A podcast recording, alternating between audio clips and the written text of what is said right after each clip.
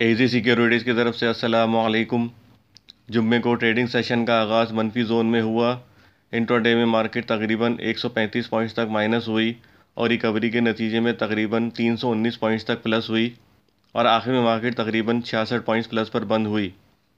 Volumes की अगर बात करें तो ऑल शेयर इंडेक्स 146 मिलियन कमी के साथ तीन सौ चौवन मिलियन रहा।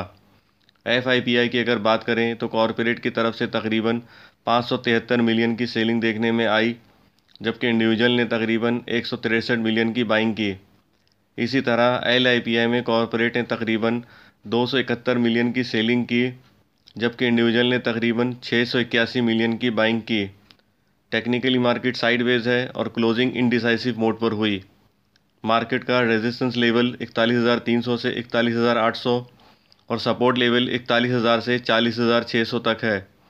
Daily R S I fifty six पर है और weekly R S I sixty पर है। For more information and updates log on to W W W A G trade dot com